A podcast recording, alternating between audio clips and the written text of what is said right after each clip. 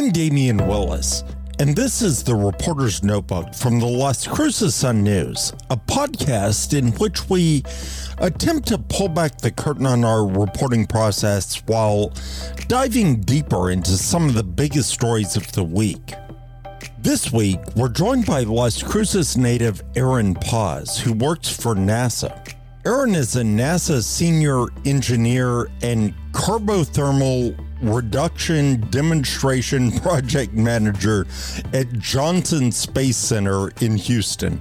As NASA works toward sending astronauts to the moon again through Artemis missions, one of the space agency's primary goals is to establish a long term presence on the lunar surface. Resources like oxygen are crucial building blocks for making that vision a reality. In addition to using oxygen for breathing, it can also be used as a propellant for transportation, helping lunar visitors stay longer and venture farther. During a recent test, scientists at NASA's Johnson Space Center in Houston successfully extracted oxygen from simulated lunar soil. Lunar soil refers to the fine grained material covering the moon's surface. This was the first time that this extraction had been done in a vacuum environment, paving the way for astronauts to one day extract and use resources in a lunar environment. And I'm not going to lie, I don't fully understand all of this. The ramifications, what it could mean for future space travel and living someplace that is not on Earth, maybe even in our lifetimes. But that's why I'm grateful to have Aaron joining us today. Aaron, thanks for making time to visit with us today and share your story. Sure, appreciate the opportunity. I want to start at the beginning. Tell me about how, uh, tell me a little bit about your time growing up in Las Cruces. Absolutely. So, yeah, I was born and raised in Las Cruces, New Mexico. Uh, my both of my parents are for, uh, from Las Cruces. All four of my grandparents. Um, so I actually have pretty deep deep roots in the area, and um, I think uh, I, would say my experience growing up there was probably pretty similar to a lot of folks. Just you know, enjoying the uh, natural beauty and the and the food that um, uh, you know makes that area a really nice place to live. It's um, it's hard to talk about Cruces and not talk about the mountains and the food. Oh, I love it. Yeah. so, yeah, and I mean it's it's still home to me. And I and by the way, green chili did make its way to Houston, and I make a point to. uh they, they have chili Rosa HEB here, which is the big chain grocery store. So I, yay! Uh, every August, will load up my freezer full of green chili, so I have it for the rest of the year. That's something I brought with me. that habit. Um, where'd you go to school? So, uh, I went to uh, well, let's see, Mesilla Park Elementary, uh, Zia Middle School, Mayfield High School, and um, yeah, I'd say I'd say my path to NASA really started there. I mean, I think I had a lot of help along the way. Um, the uh, you know, of course, starting with my parents, they uh, they always encouraged me to uh, to value education. Um, like, it, not going to college was not an option. Like, I knew I was going to be going to college since I was a kid. They, my, my parents are both educators. My dad was a guidance counselor at Mayfield, and uh, my mom was a principal of Las Cruces High School. Um, and uh, you know, so they, they they kind of nudged me in the right direction. Um, you know, I think my dad uh, was he was also my guidance counselor when I went to Mayfield High School, and so he saw that I had a, a knack for mechanical things and encouraged me to join uh, MESA, which was the, the Mathematics Engineering Science Achievement Program. Um, and that was really where I started. I think it was it was in that program that uh, I was able to. Um, you know, I participated all four years of, of, high school, and at the end, the way that program works is you get to take a senior field trip. So I actually got to go to uh, Kennedy Space Center and shadow a NASA engineer for a day, and um, after that, I was hooked. Like once I saw what a you know a day to day you know what it's like to work for NASA on a day to day basis, uh, that was pretty much um, what I knew I wanted to do, and pretty much spent all of college, you know, focused on looking for opportunities and ways to get into NASA. Um, so I think, um, yeah, that was that was a big part of it. And um, you know, one of the other things my dad did, I think that kind of helped me out was uh, he gave me a one of his old cars uh, to fix up when I was in high school. So his old Camaro was my first car. And it was a 76 Camaro that it had been sitting in a yard for, you know, several years, but uh, he basically said if I got it running again that I can have it. So I was, you know, as a high schooler, I was like all about that. So it, it was really fun to actually, you know, I got a job after school at Casa Luna restaurant. Um, and use all that money to build up the car. So that was kind of my introduction to like hands-on mechanical stuff, and that was really what made me want to become a, a mechanical engineer and kind of have that be my focus. And so yeah, that was another big part of I think my path here, and and then you know the, another big part of it too was just that the, the state of New Mexico, I think, does a good job with the scholarship opportunities, with the um, the lottery scholarship. I took advantage of that. Um, so you know, I you know that program went away for a while. I think they're bringing it back. But when, when I graduated from high school, they you know had this policy where if you had good grades, good ACT score, and you went to an in-state college, that they would pay your tuition for as long as you keep your grades up while you're in college. So it's basically a full scholarship to New Mexico State University. I chose NMSU because at the time I think they had the you know, better engineering school. Um, right. And, you know, uh, I mean, they really did have, and still do, I think, have a really good engineering school. There's actually a lot of folks here at NASA that are NMSU graduates. And uh, yeah, I think from there, it was um, like I said, my my focus once I got to college was trying to look for ways to get to NASA. So I got in touch with the co-op office at NMSU within my first couple of years, and uh, when I saw there was an opportunity to apply at the White Sands Test Facility, that was basically how I got in. Um, so I was able to um, get my first internship at White Sands, and that was really an, an awesome, amazing experience. I mean, they, uh, you know, I, I started working on uh, hardware for the space shuttle, you know, right away. My first internship. Wow. Um, really intense but um, really rewarding and challenging. And and yeah, I just loved it. So I did uh, two internships at White Sands. Um, then I at Wistif. Yes, exactly. Yeah. Right. So yeah, I mean they do a lot of really amazing work out there. Um, and my brother actually still works there. He uh, he works as a chemist at White Sands. Is doing some great work as well.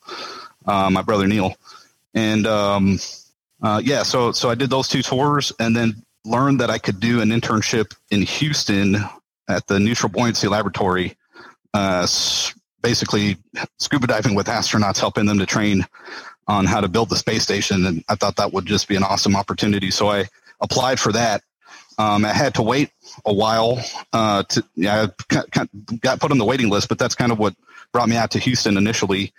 Um, and so I got to do that. It was, it was amazing. I got to help train astronauts, build uh, build the space station. You know, they, they train in this giant pool that they call the the NBL. I'm I'm uh, guessing uh, coming from Las Cruces, you probably didn't have a ton of scuba diving experience. no, no, I, I, applied for that position and then got my scuba certification afterwards. Um, yeah. Yeah, uh, uh, it's kind of the perfect on the job training uh, because certainly uh, we don't do a whole lot of scuba diving around here. No, but they did offer it as a class at NMSU. It was like a you know a PE class, and so that was where I got my cert. And we did a, a dive in Balmorhea, Texas, which was actually pretty nice. The visibility there was was really good. Uh, so it's a cool place to go. Uh, scuba scuba diving. So it's out there in, in West Texas.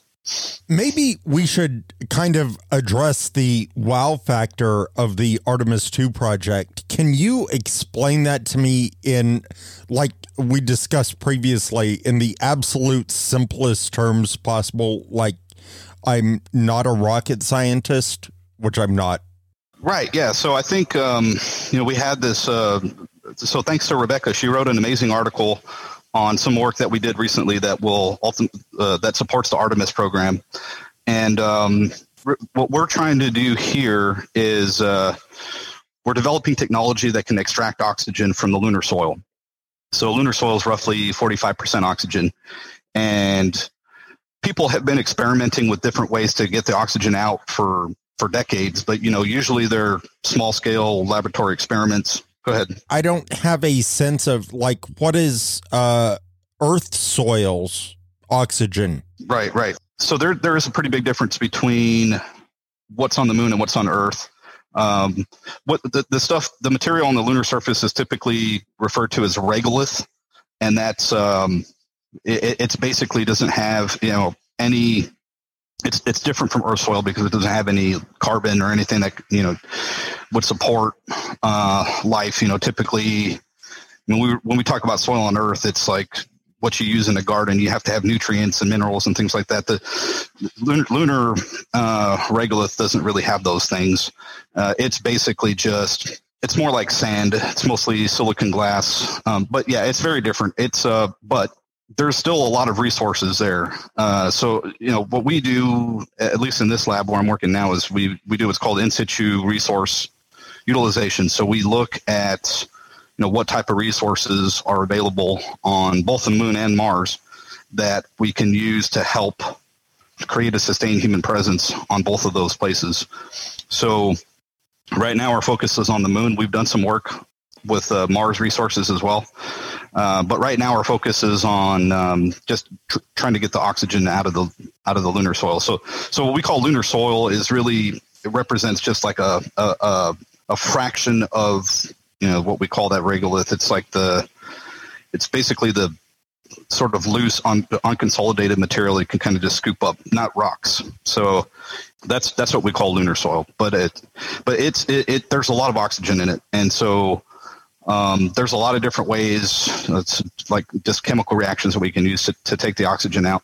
And we've demonstrated some of those methods uh, in the laboratory over time. Um, I started working here in 2005. And, uh, you know, we've been doing this type of work on and off, depending on whether the focus is moon or Mars. Um, but I think what makes the recent tests uh, more significant is that we we were able to demonstrate a method for extracting oxygen in a space environment. So we basically demonstrate we, we did this we demonstrated the process in a vacuum chamber, and um, that's much more difficult to do than just getting something to work on the bench. So the you know NASA has what they call technology readiness levels. That's kind of a scale of uh, you know when a technology is actually ready to go to space. So something that kind of works in the bench uh, using just like hot the commercial off the shelf parts is what they would call a TRL4. If you demonstrate something in a vacuum, then that gets you to a, a, a much higher TRL that is it's it's yeah you know, you're you're not doing it on the Earth's surface. It, well, it's. I mean, you are, but uh, but uh, you're you're eliminating all of those factors. Right. It's it's more relevant in that uh, with with this type of test specifically, the significance was, you know, space doesn't have any air, right? It's just it's complete vacuum. So the way that heat it tends the things tend to overheat when there's no air to cool things off. And um, the process that we're demonstrating involves like some really high temperatures and really and a lot of power. And so making sure that we can manage all of that power and heat without the system itself just because we're actually melting the lunar soil. And in this case, we're using simulated lunar soil. It's not didn't actually come from the moon, but you know we have the recipe and we can reproduce it. So that's what we use for our testing here in the lab. Uh, but we're actually melting it, so that you know that's uh, temperatures of like 1800 degrees Celsius, and we're using about two kilowatts of, of laser energy to make this work. So testing this in an area where you don't have any cooling is an important step to show that we can make it work on the lunar surface uh, it's it's very challenging. So this is really the first time that we've that anybody's really done this this type of thing um, in this environment to show that you know this technology is actually ready to go to the lunar surface. So this was you know it's just a first step. We still we still have a lot of work to do, but um, it was definitely a significant one uh, because we got we got past a big hurdle basically to show that this technology is ready for, for, for space. And what might this mean for the future of space exploration? Well, the goal of the Artemis program is to have a permanent human presence on the lunar surface, uh, which which makes sense. It's the next logical step in space exploration, right? We've uh, you know, for the past 20 years, there hasn't been a day where there was not a person in space. You know, thanks to the to International Space Station, we've had a continuous human presence in space for for 20 years. But that's basically in what we call low Earth orbit, where it's um, we're just circling the Earth. And so, you know, what we're trying to do now is to push that permanent human presence further out, so that we're we're better prepared to explore further. Um, and the next logical place to do that, or is is the lunar surface because it's it's it's close. So you know, ultimately, we want to have people on Mars as well, living on Mars. Uh, but um, uh, it's a lot easier to show that we can do that on the moon first uh, because it's closer, it's easier to access.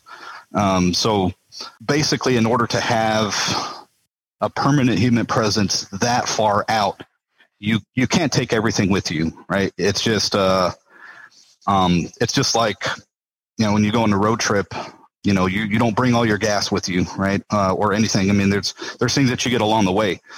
And you know if you if you look at uh, the way people settled uh, areas in the past you know the successful colonies you know in the were the colonies that could basically figure out how to live off the land so it, so oxygen is fundamental you know it's uh, it, this is what will allow us to, to really be on the uh, lunar surface for a sustained duration. And it's not just for breathing. The main thing, or the significance of, of oxygen in space, is that you need it as fuel. So, or at least as propellant. So, you know, a rocket basically it, it needs both fuel and oxidizer. You know, you need oxygen for anything to burn. Uh, that's true on Earth, right? So if uh, you know here we just have oxygen in the atmosphere everywhere, so you can you can burn fuel just from being in the air. But when you get to space, you have to bring the oxygen with you in order for anything to burn, including rocket fuel.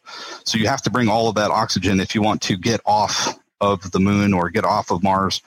Um, and it's it's a lot. Like you you need you literally need tons of oxygen just way, to be able to way get more off the than surface. you would think. Well, yes, it, yeah, it, it it literally takes you know tons of fuel, and so you know, and that and, and so you would have to land in order to basically in order to get off the moon or or Mars, um, you need to bring a lot of fuel and oxidizer, you know, propellants, and uh, that's heavy, and it it costs a lot of money to um, deliver. Uh, I think the estimate I heard was like every kilogram of mass that you land on the lunar surface is roughly a million dollars.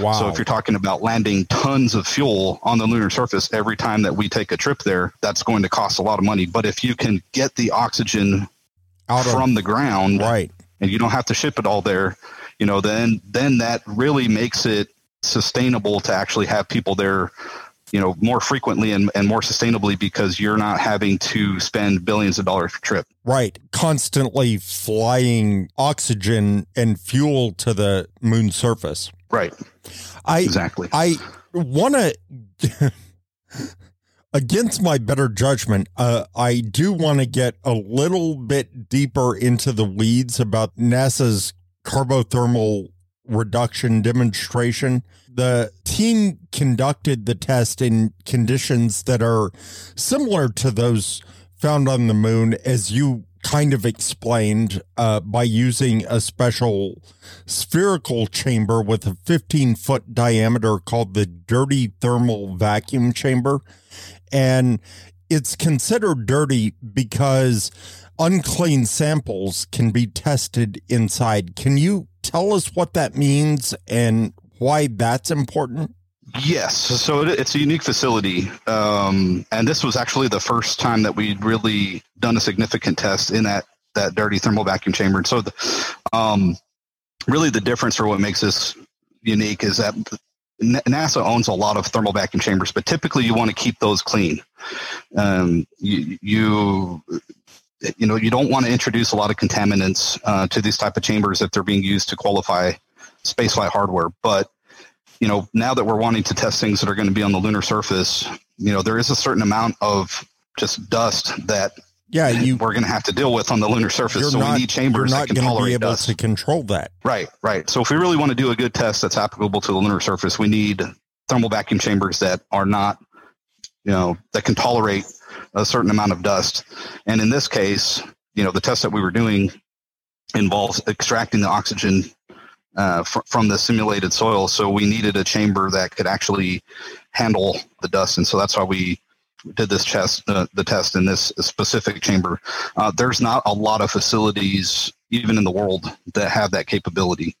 Um, I think there's only, you know, maybe two or three that I'm aware of, uh, and this one was was large enough to to fit the hardware that we wanted to test. Um, some of the other ones are a little too small only other chamber that I know of that's bigger is in South Korea, but then that's kind of been practical to try and go fly to South Korea to do a test when we have right. one here in Houston. Right. The team used a high power laser to simulate heat from a, a solar energy concentrator and melted the lunar soil simulant within a carbothermal reactor developed by NASA by Sierra Space Corp uh, out of Broomfield, Colorado. Can you tell us why that played an important role?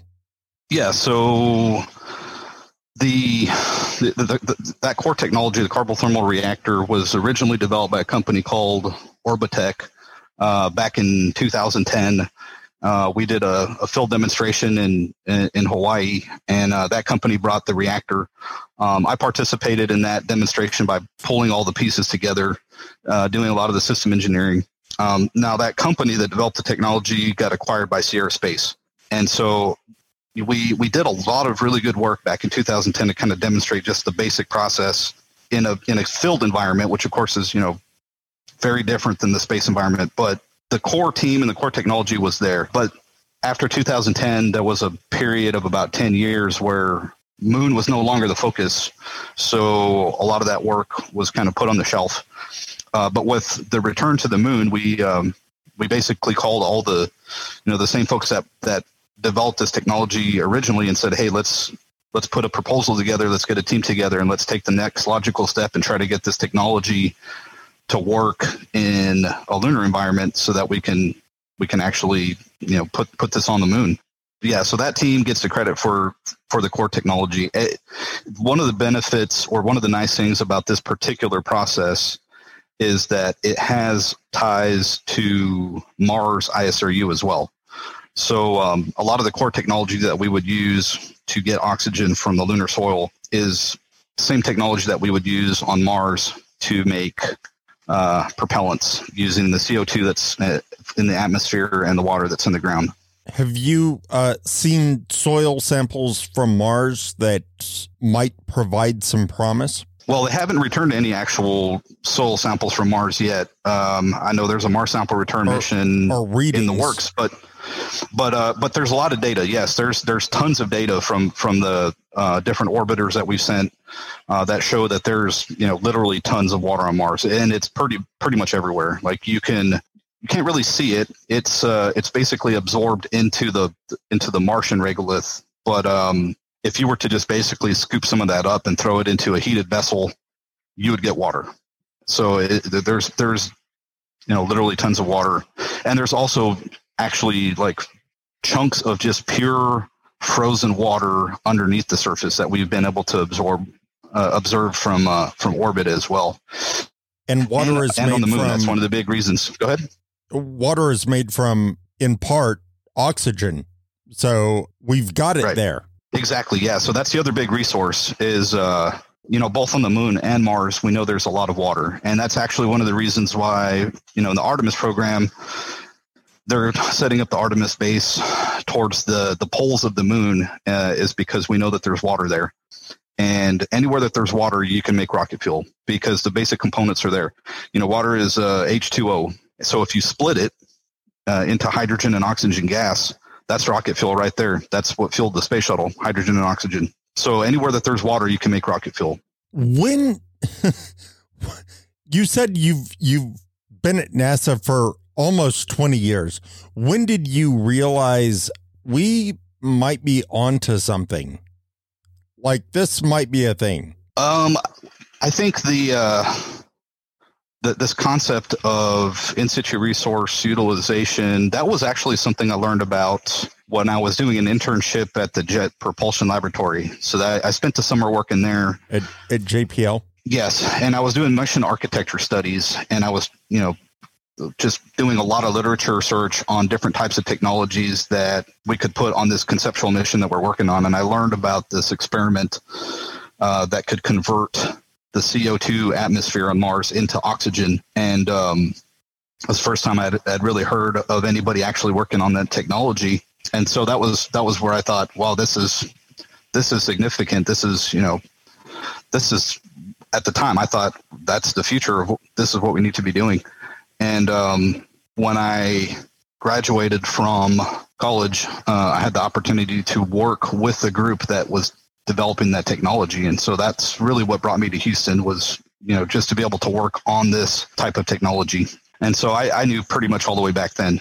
Now the thing is, you know, for, for, for those 20 years, it's, it's, it's, it's one of those things where it's exciting technology. I think it's absolutely necessary for the future, but because it's sort of a long-term thing, you know, we, we, it, it, we have to navigate like we have to kind of constantly be, you know, uh, making sure that we're we're making progress on this when there's a lot of other sort of higher priority things that are right in front of us. So the pace of, of the work has been more of a marathon than a sprint. But you know, over that time, I think we've been able to make significant progress, um, and I think we're ready to uh, uh, take the next steps. Aaron, this is part of the game changing development program uh, within the Science Technology Mission uh, Directorate. And game changing is uh, kind of strong language. What's game changing about this mission? Well, I, I, think it kind of just goes back to the economics that I was talking about before. When you have the ability to use materials that are on the lunar surface, especially for oxygen production, which we know we'll need lots of that to just to be able to um, leave the surface, then it, uh, it it it it makes going back to the moon frequently and sustainably more practical, right? It's it won't be so expensive. So it's kind of enabling, I think, for that long-term future where we can have people really not just visiting the moon, but but but living there, having a permanent human presence. Looking beyond the Artemis 2 mission specifically, can you explain to our listeners why the overall Artemis mission is important? Yeah, I think it it it, it goes back to the sustained aspect of it. Um, you know, there's a lot that we know about the moon now that we didn't know back in the Apollo days. So, I mean, one of the biggest differences is we know that there's water on the moon. We didn't know that back in the 60s, uh, but now we know that you know there's water in the permanently shadowed craters, basically places where the uh, that don't see sunlight um, haven't for a billion years, so they're or billions of years, so that they're cold enough to keep uh, the the water ice stable, even though there's no atmosphere. So that's a that's a big resource, and it and it's also there's also a lot of science. I think by studying the ice that's there, we can learn a lot about.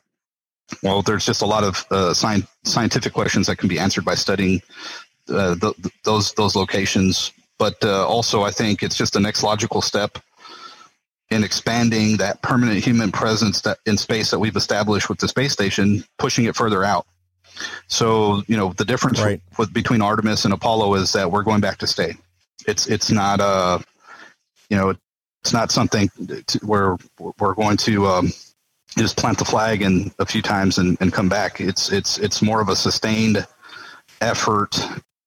Not to diminish anything that that happened in Apollo. I mean, that was obviously an amazing historic um, achievement, but but uh, Artemis does need to be different from Apollo, and that's that's that's the difference is that we're we're going back to set up a, a you know sustained human presence on the lunar surface this time.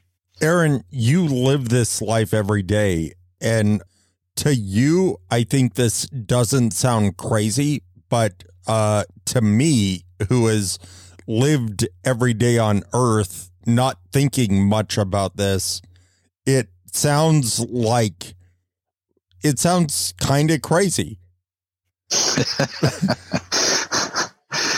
uh, yeah. I mean, uh, yeah. Sometimes I do have to kind of pinch myself that this is actually like my job. We're we're really doing this, and it's not that crazy. Through Artemis missions, uh, NASA hopes to land the first woman and the first person of color on the surface of the moon, paving the way for long term lunar presence and serving as a stepping stone for astronauts, as you mentioned, on our way to Mars. Can you speak to the historical relevance of the mission? You know, that's not really my area of expertise. I mean, that's kind of high level NASA stuff that or or or historians, maybe. Right. Yeah.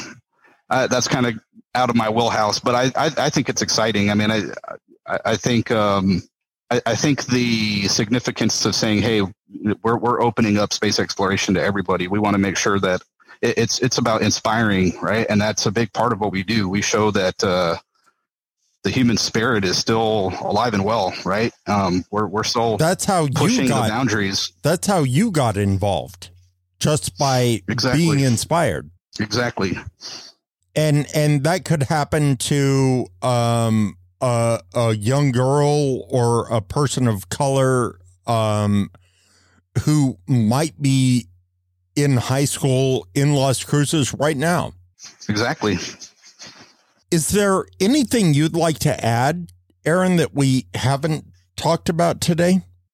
I think just um, you know, I, I I do feel very fortunate um, you know, to to to be able to do this type of work and and and to work for NASA. And I think I had a lot of help along the way in Las Cruces, and so I think you know that path is there for anybody that that is willing to you know that's that's that's willing to to to to put in the work um, and kind of push themselves, you know, to see how far they can go.